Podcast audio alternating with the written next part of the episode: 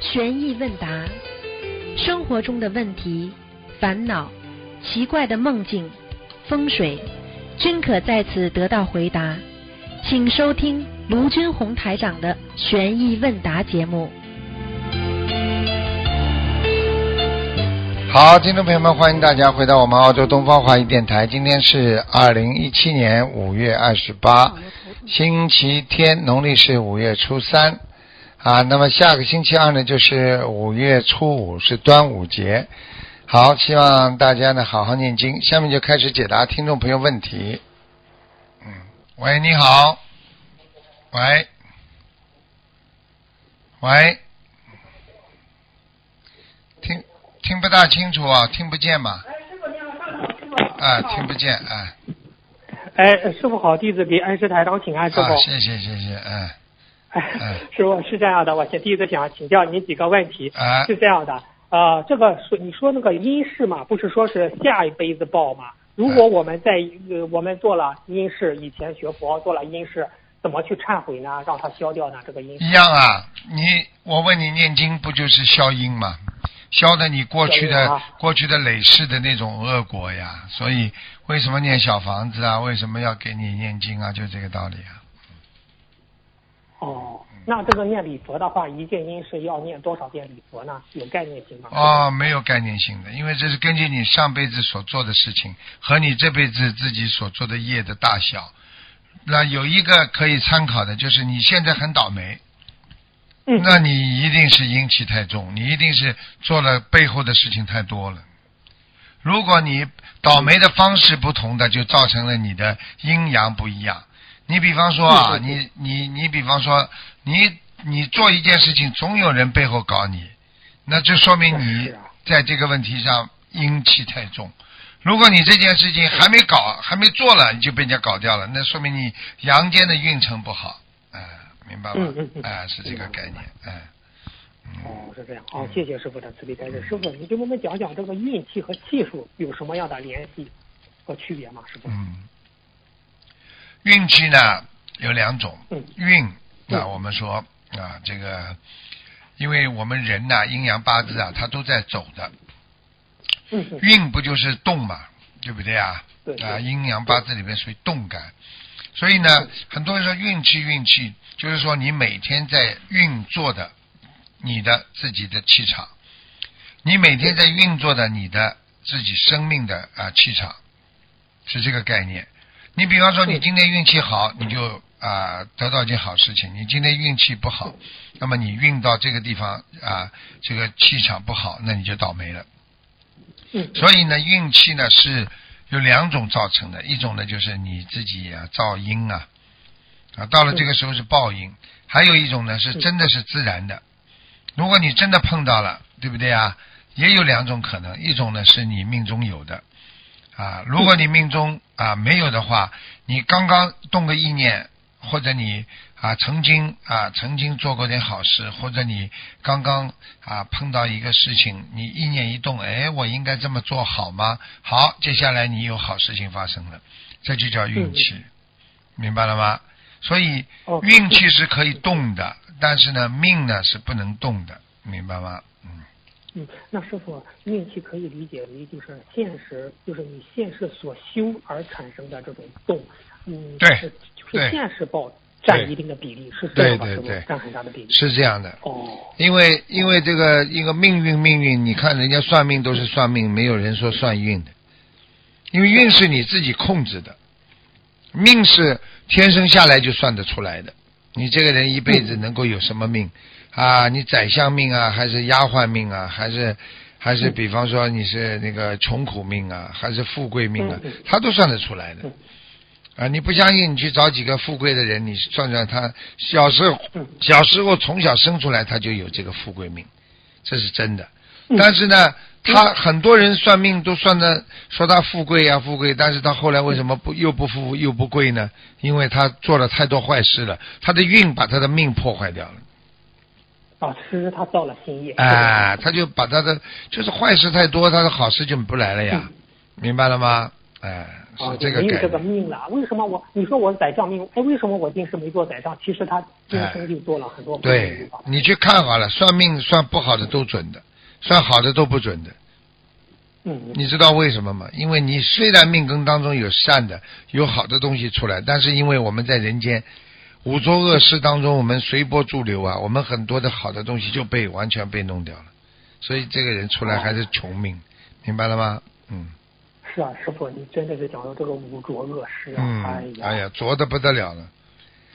哎呀，这个世界上诽谤啊、造谣啊是很正常的。你看看现在谁，一个好好的人也好，一个好好的呃一个一个人也好，你你这在学校里你还给学生给人家造谣诽谤的？你看很好的老师，对不对呀？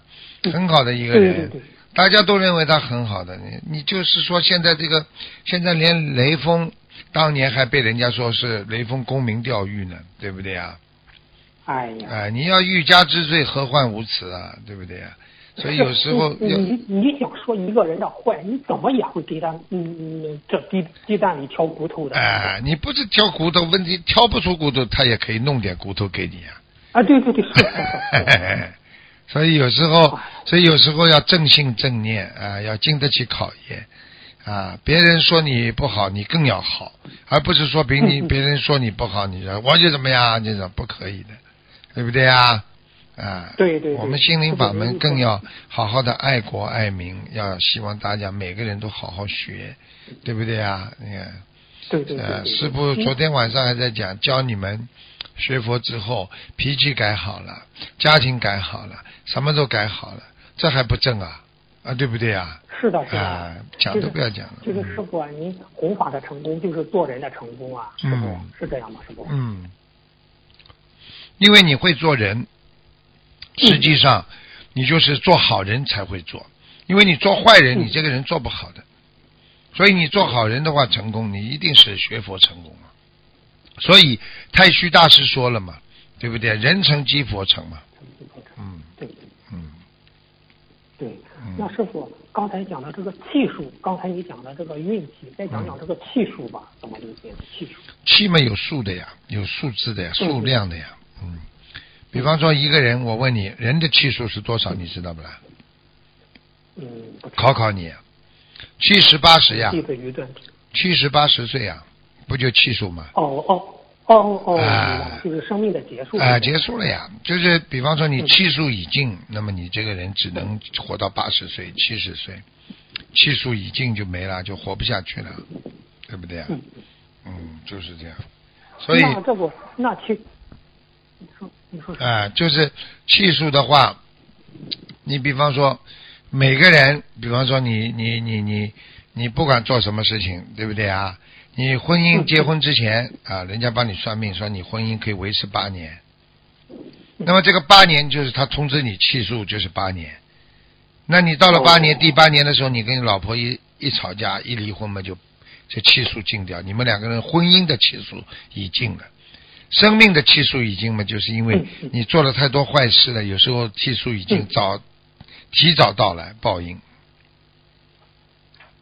明白吗？明白了。哎那师傅，其实我们学佛修心就是改变气数，改变运气，改变命运。对对对，就是改变。嗯，实际上你不能改变，你为什么要学佛呢？对不对呀？嗯，对对对哎，对对学佛就是改变自己对。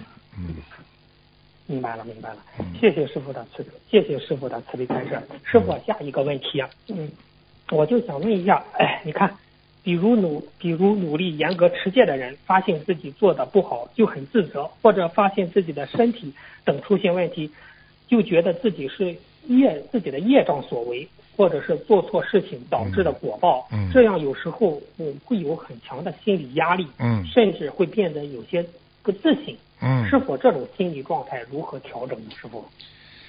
不自信就说明自己对很多应该有自信的事情没有引起注意，没有引起重视啊。你比方说，你看着孩子老考试考的不是太好，那么你没有看见孩子在用功的时候，你就会对孩子没有自信。如果你天天看着孩子在用功，但是考的还不好，但是说明这孩子在进步，在每一次每一次都在进步。那你看到了孩子每天晚上做功课做得很晚，这个时候你就会应该有自信，我的儿子一定能够，或者我的女儿一定能成功的。自信来自于什么？来自于我们说你实际接触到的一些东西，实际接触到的一些东西，比方说对心灵法门有自信的话，你实际接触到的东西，师傅教你们什么了？教你们不喝酒，不抽烟，教你们不要骂人，要跟人家和蔼可亲，要慈悲别人，要去救别人。那么你实际上接触到这些东西之后，你对心灵法门就会有信心了嘛，就会有自信了，对对，对不对呀？啊，别人不接触不知道，人家说不好的话，你你知道的话，你说我师傅就教我们这些，肯定好的，那你不就有信心升起了吗？对不对呀？嗯，哎，对，那师傅弟子不明白，你看有一个疑惑，就是他一直好好的修，而他得的这个重病，师傅给他看图腾说他是前世业障所为，对呀他面临这种反这么大的反差，他如何调节他的自己的内心状态呢？师傅？很简单了，我就告诉你一点，很简单，你想一想就明白了。比方说这个人，对不对啊？过去嗯啊，应该啊，比方说他曾经抢劫过别人，抢劫过别人之后呢，判那个有期徒刑五年，后来呢缓刑五年，就是在外面。嗯他这五年当中，他努力的不得了，嗯对不？对？努力的不得了，非常好，非常好，大家都说他好，人家要选举他做领导，工厂里说不能选领导，为什么嗯他这么好，为什么不选领导？很简单了，人家都不知道他是缓刑在服刑啊。嗯我们现在上辈子做了恶了，我们这辈子在念经修心，拼命的努力，不就是跟我讲的故事一样吗？那么很多人说他为什么还会还会这么倒霉啊？还为什么还会监狱里叫他每个每个星期要去一次报道一次啊？他这么好的人，为什么还要去啊？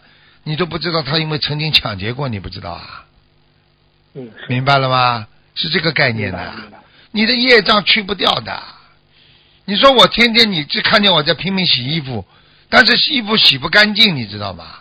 因为你已经有木汁，有这种很酱油在上面了，洗都洗不掉，总有印子啊，明白了吗？明白了，明白了。哎，是这个啊概念。谢谢师傅的慈悲开示。师傅，我问一个问题啊，嗯就是师傅说过，一人得道，全家升天。如果一个人愿力很大，功德很大，有没有可能必应到父母超脱六道呢？百分之一百的，百分之一百的，这个是肯定的。嗯当年佛陀，他他他身边的五百个弟子，基本上后来全部成佛了。嗯，那那师傅他说的有没有可能必应到父母超脱六道？就是他父母没有学佛，而他能必应到照样报必超脱六道，照样必照样我举个简单例子好吗？对不对呀、雷锋的妈妈，雷锋呃烈士走后，雷锋的妈妈对不对呀、人家照样嗯。把雷锋的妈妈作为烈士，呃，就是作为一个光荣的妈妈看。我问你，对对对。雷锋的妈妈做什么好事啦？他什么好事都没做。啊，他生了个儿子是是光荣的，他就是变成光荣妈妈了，对不对呀、嗯你现在你对对对。你现在念经念的这么好，你做了菩萨，你在外面做这么多功德，人家就感恩你的妈妈，感恩你的爸爸，怎么生出这么好的孩子啊，来救救度我们呐？明白了吗？怎么会不必应呢？这个百分之一百必应的，明白了吗？明白了，哎嗯，那我弟子接着问，就是那一天师傅看一个亡人说他已经超脱超脱六道了，嗯但是这个亡人生前并未学佛，但是他人很好，非常善良，很正直，嗯什么事情都肯帮助人家，生前救过两三个人的命。嗯这个亡人的姐姐帮他念了七八十张小房子，师傅说是观世音菩萨直接把他带上去的。嗯，请问师傅，这个人虽然没有学佛，但是他做人某方面已经是做的像菩萨了，而且去舍命救人。我们知道救人一命胜造七级浮屠，所以他救人的功德很大，加上他做人又做得好，所以念点小房子很容易让他超脱六道哎，是这样吗？师傅？你就少了一个点。你知道这个他的妈妈过去是吗？他的妈妈过去是是修心出家人呐、所以他妈妈有福报到这辈子来做做人，然后再修，所以才能上去。如果他妈妈前几辈子不是出家人，不是有修之人的话，你说能进六道吗？嗯嗯。现在明白了吧。啊，这个根基呀、再加上现行修行，嗯，才能成功的、哦啊。明白了，明白了。嗯嗯，那他这种最高就是他，你说他嗯那一世修修今世没有修，但是他根基好。如果他这样超最高超脱六道，最高到哪一道呢？四圣道的话，他没修的话，他不是已经超出六道了吗？超出六道之后嘛，一般嘛就做菩萨了呀，全部都是菩萨了呀。他在天线里边做一个菩萨，他也很开心呀，啊，对不对呀？明白明白。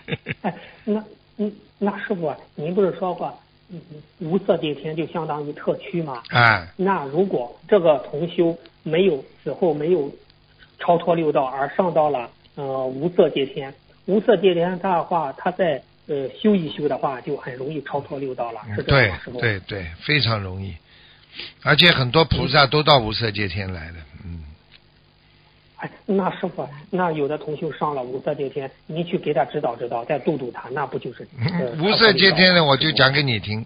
如果在呃六道之外啊，比方说啊无六道之外，菩萨开灵山法会，他们都可以去听的哎呀，啊，就这么简单。嗯，所以你已经到了一定的境界了，已经到了一定境界了。嗯那师傅他们很快很很短时间内就很容易修到，很容易，非常容易。其实我告诉你，能够修到无色界天的人，基本上已经是半个菩萨，半个多菩萨了，已经。哦，嗯那师傅修到无色界天，他的业障比例一般是多少呢？我曾经跟你们讲过，十以上，你基本上就能够啊超脱六道了。嗯，啊，对，就是十百分之十以内啊。啊，十以内，哎，他就是说到了无色界天嘛，就是基本上应该是在百分之十以内了呀。嗯，哦，在百分之十以内，但是还有很多百分之十的不好的东西，所以他就进入无色界天。有的嘛就进步一下，改正一下，就进入这个这个四圣道了，明白吗？哦，嗯明白了，明白了，明白了。嗯，嗯，那师傅，你像有的人，有的人不是在到了天上没有超脱六道，他也修，他们也念礼佛大忏悔文吗？师傅？他们啊，我告诉你，啊他们跟菩萨在一起，意念一到，经文就念好了。哦，嗯，我，明白了。我问你，现在有很多人，所以很多人嗯还说：“哎呀，我念经啊，我这个意念一到啊，我快啊。”实际上，他有这种意念，他我不能讲，因为在公开公开场合我不能讲。如果这样的话，有业障的，因为我们是人，还没修成你怎么可能你眼睛看一遍你就算一遍啊？对对对对对。实际上，到了天上的菩萨们，就是眼睛一脑子一想就是一遍了，哦，明白了吗？明白了，明白啊了，明白了，明白了。嗯嗯我谢谢师傅的慈悲开示。嗯嗯师傅，嗯，就是说是有的同修为了做一做，为了让师傅的一些开示啊更吸引人啊，截取了师傅开示中的某一句很吸引人的话作为标题，人家看了这个标题就容易。很容易就点进去看，这样做如理如法吗？师傅？嗯，完全如理如法。哎，这种标题都是正能量的，就如理如法，非常好。嗯嗯，明白了明白了。好，谢谢师傅的慈悲开示。呃，师傅，嗯，下一个问题就是说是，那我们用感恩心、慈悲心和平常心、智慧的去对待得失有有与无，这是否也属于明心见性啊？师傅？是啊，你这个人的境界已经无我了，你应该没自己了，只有别人了。你这个人的境界没有得和失的心了，你说你不是一个菩萨吗？你得到了也没有感觉，失去了也没感觉，你觉得一切都是随缘的，你不是一个好人吗？人家在得的时候，你说无所谓，我不要，嗯，你说你是不是一个很干净的人？对不对啊？人家拥有，你说无所谓。等到你，等到等到你失去的时候，你也能够放得下。你这个已经是随缘了，得失从缘。那这这这个人已经是菩萨境界了，明白了吗？明白了明白了，谢谢师傅的慈悲。人家在失去感情、失去身体、失去什么？那我们学佛人在失去什么？我们在失去愤怒，在失去嫉妒，对不对啊？我们在失去贪念，我们越来越干净了，就这个道理。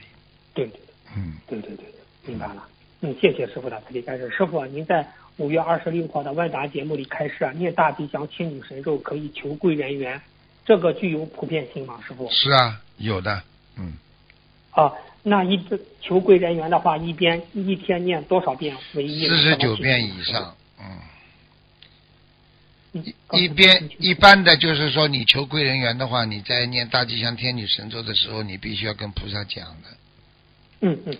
就是菩萨，我希望有更多的贵人来帮助我，再念就效果不一样。哦，念多少遍呢，师傅？四十九遍以上啊，你可以念八十四遍、七十六遍都可以。都可以。嗯。哦，好的好的。嗯，那师傅，如果自己这样的话，对自己能够多遇到一些善缘，就是或者是遇到一些善好的同修，我们再进行度化他，对他学佛，是这样吗，师傅？是。哦，好，谢谢师傅的慈悲开示。师傅，那嗯，下一个问题啊，就是说你有一次对有一个人不是腿伤了的人开示，说他是穿白色裤子会好的更快一些。嗯。请问师傅，这个是如何理解呢？是因为他的图腾颜色是白色，图腾图腾白色的裤子。图腾图腾，嗯嗯嗯嗯。图腾啊。哎，这图腾，它是白色的图图腾。哦，好的好的，呃，谢谢师傅的，呃。谢谢师傅的慈悲开示。师傅，你有一次看到一个人身上有蓝光，说他应该是修其他宗教的。果然，他太太说他是学基督教的。那请问师傅，我们学佛修心修得好的话，身上是什么颜色的光呢？白光啊。再修得好是黄光啊，金黄色光就是金光啊，白光嘛就是洁净啊、干干净啊、洁白啊。嗯。哦，明白了。嗯，谢谢师傅的特别开示。师傅，你看有一个同修想问，为何为何同一天梦境里会出现语义好和语义不好的梦呢？因为是这样的，我就问你一句话，你就知道为什么一天当中你会经常会做事情顺利，还是经常会做事情不顺利呢？就是。啊，就是很简单了。你在梦中就是在另外一个世界嘛，你也会碰到好人，也会碰到不好的人的嘛。对不对啊？啊，就是。对对对对对。哦，明白了。嗯。谢谢师傅的，谢谢师傅的慈悲开示。那师傅，嗯嗯嗯，我再问一下，你像这个，呃，有你说是师傅在二十月二十六的问答节目里提到，有些师兄给师就有些师兄给师傅念的大悲咒的大房子质量不是太好，烧下去之后，师傅反而更累更不舒服。那师傅，那您在烧之前先赶一下。他们的质量如何，然后再烧吗？师傅是啊，我基本上都是这样。嗯。那如果他们的质量不好，那怎么办呢？那他们的嗯，先放着，放着之后我会统一处理，我会跟菩萨祈求的。我会跟菩萨说，就是宽恕他们所念啊念这个这个大就是大房子这个经文的那个啊念错的这种罪孽。啊，因为他们也是为师傅好，希望师傅能够身体好，所以请观世音菩萨慈悲原谅他们。如果他们的经文不好的话，啊，如果他们的经文不好的话，就不要啊，就不要定他们的罪，否则护法神会定罪的。啊，如果他当中有念错的话，啊，请菩萨可以把它收缩。就收缩成了，就是说，比方说，你念了五遍里边，每一句每一遍里边有点对，有点不对，把它合在一起，就是说，只是数量少，而不要定他们的罪，这要跟菩萨讲的。像这些东西，你们讲不一定灵，就这么简单，嗯。哦。哎。我有明白了。哎，比方说，你给人家造成伤害之后，只有只有受害人啊，当事人他讲出来说啊，原谅他吧，那个法官才会听。这自己说，哎呀，我做错了，怎么的？人家法官不听，嗯，明白了吗？哦，明白了。师傅，您今不讲，我们还知不道。哎，知不道。哦，明白了。嗯，谢谢师傅的理解。师傅，师傅，您说过看见菩萨，有些人不是能看见菩萨吗？可能是因为身上有灵性，但不是所有身上有灵性的师兄都能看见菩萨的。嗯。那请问师傅，应该如何理解这个现象呢？一个人在修行当中会开天眼，会开悟。你想想看，你的智慧会开的时候，你的天眼或者你的天耳，你的神足通，或者你的那个宿命通都会有，对不对？对对对对，那么这种现象可能是偶然的啊，一个月啊，一个星期啊，可能很快就过了。只是在这个修行的过程当中，你会经历了这么一个啊一段路，并不是说你这段路当中你就停下来。举个简单例子，嗯。那个《西游记》里边去西天取经啊嗯，那你走到一个国家，那个是国王，他非常喜欢唐僧，他就把说我把女儿嫁给你。嗯嗯。那唐僧知道啊，我是要到西天取经啊，我不会停在这里的，对，所以就是说我不会把这一站放在这里的，所以他们就继续往前走，抛开人间很多的名利、利诱，对不对呀？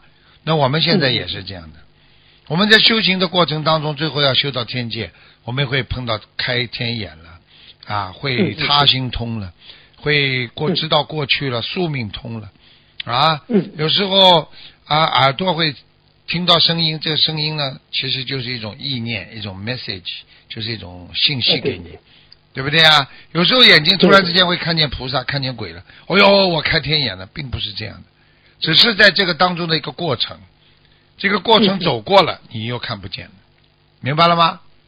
哦，明白了啊。明白。了，哦是这样，所以为什么当你修到最后，就等于大学里你学科的时候，你这个要学，那个要学，那个要学，毕业了之后，嗯那你拥有这些能力，所以你才能更好的啊为众生服务。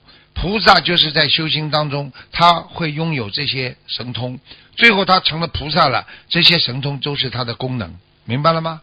嗯不是他靠着某一个功能去活着，明白了吗？啊哦明白了。啊，是这个概念。哎，谢谢师傅的嗯，谢谢师傅的慈悲开示啊。嗯哦，师傅，下一个问题啊，嗯，他是这样说的，师傅就是，嗯，师傅是，你看有的同修吧，就是现在有些程度上，就是遇到一些阻碍，就比如清明节啦，或者是来自于各方面的业力接踵而来，小房子又没有及时跟上，导致业障恶缘在各方面爆发，嗯甚至平时修得好的同修也会被困扰，这种被也会被困扰在这种业力业力中一时无法解脱。请问师傅啊，什么业力、啊我们遇到这种？我刚刚前面没听到，你说是什么业力啊？就是说自身的业障啊，就是哦，嗯，爆。就是爆发。那师傅哎、对对对对对对，那师傅啊，你看，嗯，我们学佛之后会遇到这么多考验，是不是因为我们的因缘果报也会提前到到来而激化呢？我们如何才能尽快的从这些业力业障中解脱呢？师傅？嗯，如何解脱嘛？就是靠平时呀。我举一个例子你就知道了。你平时天天在锻炼身体，天天在游泳，你哪一天你掉在掉在水里的话，你很快就游上来了。你要是平时从来不会游泳，天天天又不锻炼身体，又没肌肉，嗯你掉在水里，你游也游不动，又不会游泳，很快你就沉下去了。所以，怎么样解脱，就是靠平时天天学白话佛法啦，天天念经啦，众善奉行，诸恶莫作了。嗯每天遵照菩萨的指示，天天学着念经啊，啊，学着听菩萨的智慧啊，语言呢、就是这么在平时加强自身的啊自我的修养、自我的修心。嗯。那么你碰到业障现前的时候，你很快就把他们打败了，你理都不会去理他们，因为你心里很明白，他不是佛法，他们简直是、啊这个这个是魔，那你心中就不会入魔了，对不对呀？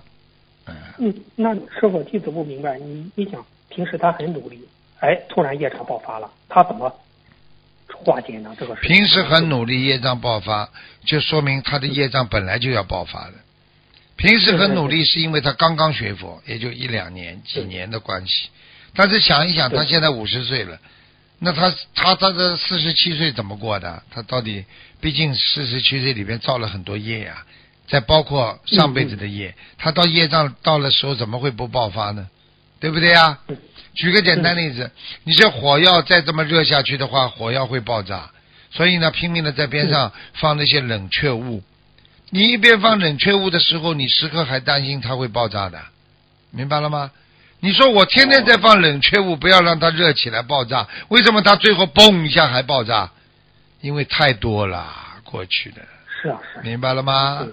哎，明白了明白了哎。好，谢谢师傅的慈悲开示。嗯，师傅，就是当我们随喜赞叹一件事情，看起来是在做功德的时候，如果这件事情表面是在做功德，实际上有不如理如法的行为，但是我们不知道，我们如并表示随喜赞叹，是否有业障呢？我们不知道的情况下，不知道什么情况随喜赞叹，我听不懂。就比如一个人吧，在做好事，我们也随喜赞叹，其实他做的好事其实是呃所谓的好事，其实是不如理如法，我们知不道，但是我们也表示随机赞叹他，这样我们有没有业障呢？有啊，举个简单例子，因为你没智慧啊。我问你一句话，人家正在抢银行，你不知道他在抢银行，你还以为排队买东西，你跟着里边一起冲进去，对不对啊？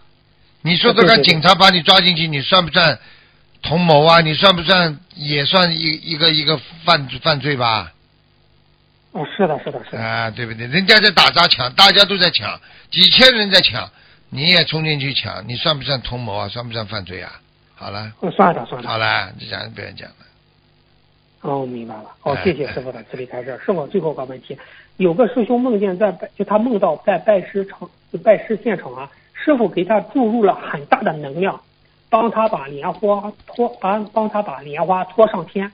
现实中他已经拜师两年，请师傅，请问师傅，给他注入的能量是身体的能量还是心灵的智慧呢？心灵的智慧加上身体的能量，全部都有。都有。哦师傅一般帮人家加持的话，两种情况都都发生的。我不会像人家专门给人家加强身体的，或者专门给他 加强智慧。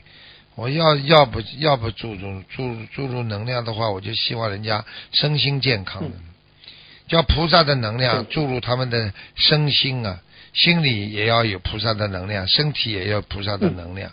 所以很多人为什么师傅给他们一加持？第一，开心的不得了，法喜充满，那么心里已经进去了。然后过一会儿，热的来浑身冒汗，那么就是身和心全部都给他们加持了呀，明白了吗？对对对。啊，对对对对对，哎，是，明白了明白了。哎，嗯，谢谢谢谢师傅的慈悲开示。那师傅，他这个你说他他不是梦到你帮他把莲花拖上天呢？是他这个莲花本来掉下来又重新被栽上呢，还是拖到更高的地方呢？师傅？这个很简单了，莲花有些、有些掉下来了，嗯，哦，啊，掉下来之后，师傅是不舍得很多弟子，呃，掉下来很可惜的，再不上去就完了，所以拼命的啊在鼓励他。你去问他好了，他不肯定不止一次做梦做到师傅的，哎、哎呀，师傅，就是前几次肯定都已经提醒他好好修，他很听话，他改了，他好好修了，所以师傅才把他一下子才拖上去，明白了吗？嗯哎呀，明白了，师傅。哎你真是不容易的做师傅要爱徒弟，爱弟子的。一个师傅不爱弟子，你做什么师傅啊？做爸爸、做妈妈不爱自己的孩子，你成为什么父母亲啊？父母亲嘛，为什么成为父母亲？你们结婚的时候也没成为是父母了。结婚的时候，你们大不了就是，对不对啊？就是一个男的，一个女的嘛，对不对？男青年、女青年嘛。你们你们不一样了，因为做父母了。父母因为怎么会让你们做父母？因为你有孩子了。你一个师傅为什么会成为好师傅？因为你有弟子了嘛。你要对弟子负责，你要对他们的身心健康负责的，否则的话，就像我们海外讲叫监护人一样。监护人的话，你不护护保护他的话，你不看住他的话，孩子出事，你有没有责任呢？明白了吗？明白了，明白了。哎就是这样嗯，不好当的，师师傅不好当的，人家弟子做错事情，人家骂师傅的，明白吗？明白明白。好啦好，嗯这是嗯，师傅最后一个问题吧啊，嗯就是随着科技的发展，越来越多的人成了低头一族。请师傅，请问师傅，我们如何从念念经和养生的角度来防止和治疗与颈颈椎有关的毛病呢？师傅？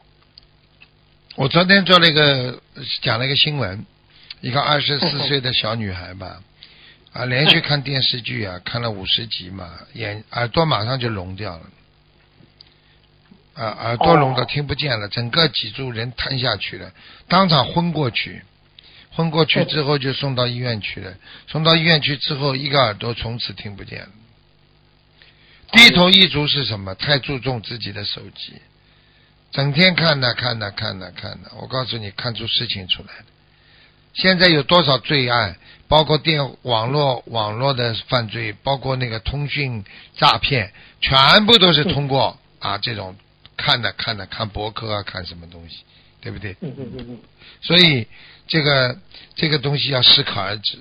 孔老夫子说：“中庸之道，你过头了啊，你就不好；你如果不看，也不是太好，因为你要知道些信息。但是一定要保持中庸之道，什么事情要不要过头？一过头一过分，你就完了，明白了吗？明白明白。那师傅，我们用手机拿着手机做法布施这种做正能量的东西呢？不会啊，他就菩萨保佑你啊！哦。啊，你看看你做法布施，你同样做一件事情，你的心不一样，你做出来的感觉都不一样的呀。